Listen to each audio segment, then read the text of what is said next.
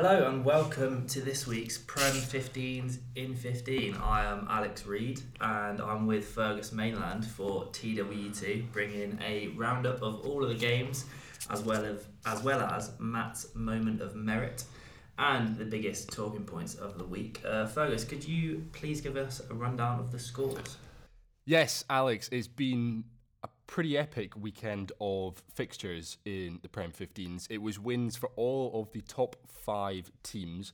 And just taking you down the list, Bristol Bears, they came out on top of Sale Sharks, 48 points to 21. DMP Sharks, despite their new signings, which we'll come on to shortly, they fell to Worcester, 53 points to 5.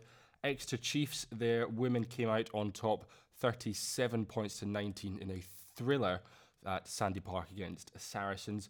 Gloucester Hartpury, they continued their dominance, their unbeaten run remains intact, beating Loughborough Lightning 46 points to 12.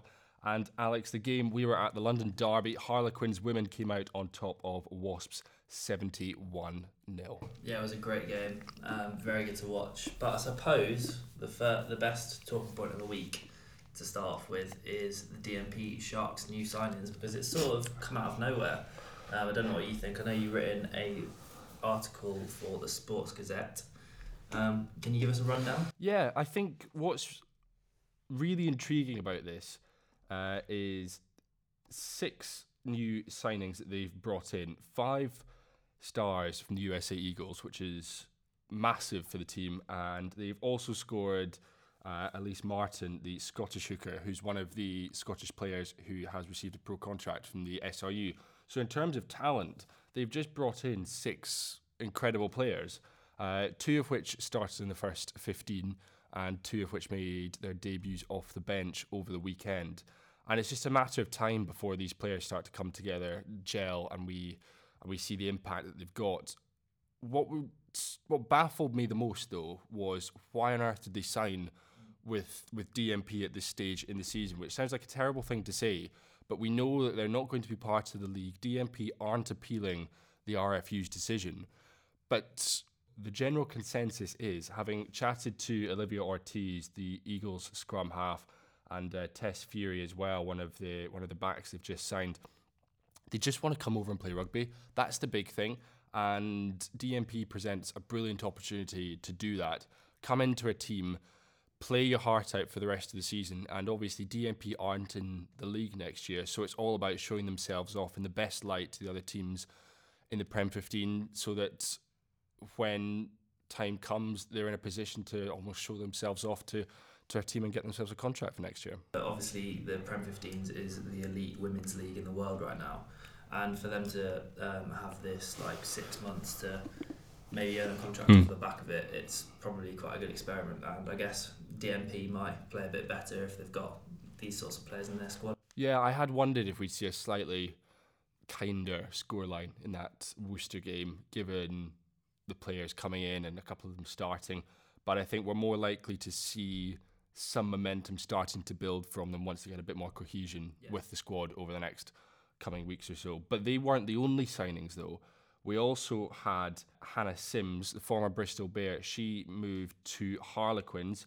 Uh, she was named on the bench in that game. Chloe Rollie, the Scottish player, has signed with Loughborough Lightning as well. And obviously, Emily Chancellor finally comes over from Australia. It seems like it's been ages since this announcement came out, but she finally came over, completes the trio of Wallaroos at Harlequins, and she also made her debut off the bench as well which I think segues quite nicely into that Wasps game. It does, it does, it does. 71 0 in the end. Um, we were both there covering it for the Sports Gazette. Um, follow them on Twitter if you're not already. Uh, we produce some very good video content that everyone should go and watch uh, post the match. Uh, the thing that I thought was weirdly impressive, seeing as the scoreline was so one sided for Quins, was their defence was just phenomenal. Um, the organisation to not concede any points in any rugby game is pretty impressive. Obviously, Wasps have got the problems in their squad right now, but Emily Robinson specifically for me at open side was really impressive. She was putting quality hits in and organising that defence very well. And obviously, one other name that we have to mention from this game is Ellie Kildunn. she was brilliant, wasn't she? uh, she was brilliant. Uh, the thing that impresses me so much about her is she just seems to have so much time on the ball. I think anyone that's played the game, the the most impressive players when they get the ball and they're going to go and carry it someone is they seem like they're floating and they can just create space for the players. is he Izzy Maky and Freya Oken on the wings both got put through gaps multiple times on her sort of outside arcs. And they had acres of space to run into because she was hmm. always committing loads of defenders. Yeah, she, she was just so impressive throughout that game. Yeah, she was. And I caught up with LJ Lewis, the Wasps coach, uh, and she's she's a forward by trade. She's a forwards coach, and I think Alex, one of the strong points for Wasps in the first half, they only conceded 19 points, but their set piece, their scrum in particular, was incredible. It I was overpowering Quins just about every time they lined up um, for a scrum, pushing them right over the ball on occasions, which was which was really impressive to see. But I think what LG found disappointing was the inability for Wasps to convert their opportunities they had into tries. They found they go through phases of play and then all of a sudden they spill the ball. They're not quite able to string those phases of play together. But they worked themselves up in the second half, right up to the Quins try line, and they had a few penalties going their way after Quins offsides and ill discipline round round the try line as well. But they kept in LJ's view, they opted for the wrong decision. They should have been going for the scrum. They should have been going for the scrum penalties right in front of the posts, which has been their, their strongest part of the game so far. Uh, and they didn't they didn't come away with any points. And actually, on the back of that, well, Ellie Kildunn ran it in from one end of the pitch to, to the other. Yeah. So I think with Wasp, she was saying because of the situation with their squad, it's a much smaller squad than a lot of the others that they've got out. They had a bench of six players. They've got to be very tactical. They've got to shift their tactics as to how they put a game together, particularly when you go up against a well-drilled Quinn side that's got a full, a fully stacked subs bench. Um, uh, so each game they talk about their aims. Uh, they have three aims for each week, and after this weekend's performance, they now go away, review those aims, see how they performed, and perhaps alter them for the for the next coming fixture. They've got Wasps, a really interesting encounter with Sale Sharks at Sale coming up next weekend.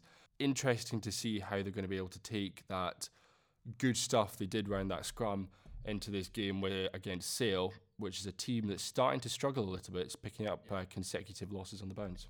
It's difficult for Wasps because obviously their squad's been decimated by the problems that they're having, and when those moments, like when they were parked on Quinn's five meter line, I think a lot of that comes down to leadership and organisation, and those are the things that you lose when you lose players um, because you're not guaranteed to be in the league next year. It wasn't a terrible performance, even though the scoreline probably suggests that it is. They were pretty good in the first half. They'll go into next week and they'll try and act on those aims that they set. Obviously, we don't know what they are, but yeah, I, it was weirdly positive. I think that was the Quins and Wasps game, and probably the other biggest game of the week was Exeter versus Saracens at um, Exeter, and we have Matt's moment of merit from the game, um, and here it is. Exeter Chiefs women against Saracens women always promise to be an interesting game. Two of the, the best teams in the country facing off against each other. So uh, it's no surprise that my moment comes from that game and a game that actually was packed full of uh, interesting moments. But the one that really stood out for me uh, was the build up to Exeter's second try. Uh, Saracens have the ball, uh, a pass uh, out of the ruck to Fee McIntosh goes wrong, bounces off her leg. Flo Robinson sweeps in and scoops it up, uh, manages to hand off to uh, one of her teammates. The ball gets uh, passed back to her as a teammate gets tackled. Uh, and then Robinson just goes on a, uh, a run with it, manages to boot it forward to keep it in play. It's not the most graceful, slick, wonderful run that you'll ever see. It's not a beautiful winger's try by any stretch, but there's something about her bounding forwards, diving onto that ball, coming up with a huge grin on her face that just set the tone for the entire game uh, for for Exeter Chiefs. And for me, that's the moment from this weekend that I'll be remembering for a, a while yet. That was Matt's moment of merit. Fergus, what did you think about that game? I think Matt Merritt, friend of the pod, picked out picked out a cracking moment. Actually, um, this I mean we're all really looking forward to, to this encounter. It was a repeat of last season's Prem 15's grand final, uh, which obviously Saracens came out on top, but this time around they travelled to Exeter, a ground they hadn't ever won in before, and that continues losing 37 19, which for Saracens is a pretty humbling defeat, actually. It pushes them down into the bottom half of the table, uh, below one point below Worcester and only two points ahead of Sale. So for Saracens, they've got a huge amount to figure out, actually. A huge amount to figure out with, with well, what is this Saracens team? What is what is the style of rugby they want to play? Because they're starting to slip behind the leaders really quite badly. Exeter, for example, 30 points. So they're already 15 points behind second place Exeter, who they got beaten by. But the gap to up to fourth for that all important playoff spot is only five points, actually. Despite everything I just said, it's only five points. But to catch the top two teams, Gloucester on 34, Exeter on, on 30, they've got a real mountain to climb coming up. But I think what impressed me so much, Alex, was just the rate that Exeter came out of the blocks in that first half.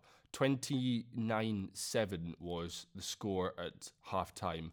Um, Matt touched on a few of them, but first half tries from Liv McGovern, Flo Robinson, Maisie Allen, Kate Zackary, and Hope Rogers um, were were just they just blew them out of the park. There was I think when you've got a scoreline like that at half time, a team's never going to come back into contention. Yeah, it's really weird from Saracens' perspective because they've got so much experience in that squad. I mean, the amount of red roses that are in there, Marley Packer, Zoe Harrison, to name a few, they should really be doing better than they are. Um, and obviously they know that, but if they don't turn it around now, they're not going to get in the playoffs. And if you said that to me before the start of the season, I would have probably laughed in your face. But they don't deserve it at the moment, and with performances like that against Exeter in the first half, they probably um, won't deserve it if it carries on. Yeah, look, Poppy Cleall did get yellow cards, uh, but I think if you're only down to 14 players for 10 minutes, we've seen at various occasions um, that actually 14 players is still manageable.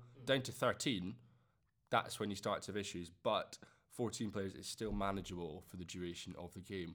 But I tell you what, the other big standout for me, uh, we had over 2,000 people at, at that match. 2,187 the official attendance notice, which is which is cracking.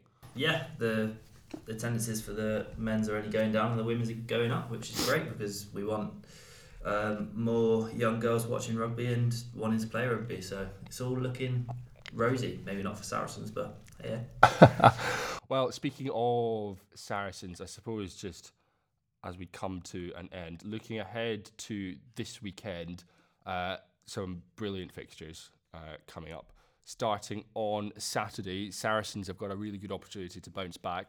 They've got, that's a weird phrase, isn't it? A mid table clash between themselves and Worcester at Saracens, one that they'll be looking to to come out of the, the blocks and and really put some points into into Worcester. Loughborough also play DMP Sharks. That's a three o'clock kickoff at Loughborough. So the big question is, well, how many of those new additions are going to be in the starting team? Because I think the more players come into that starting team, the bigger chance that um, that DMP will have against Loughborough, against a team that's not quite as good as it should be. That Loughborough team, again, packed with international talent, but they find themselves eighth in the table at the moment, um, having won just one match so far this season. Um, They've not got the excuse of having a game in hand as well, so it's very, very strange. I don't understand what's going on there, but something much like Saracens, something needs to change right away. Mm. And we've already mentioned on Sunday, Sale go against Wasps. Exeter Chiefs will have a really interesting encounter with Bristol Bears, and Gloucester Hartpury will go against Harlequins Women. And those last two ones, Alex, it's just a mismatch mismatch of the top four teams in the table. So those two games are going to be electric, I think.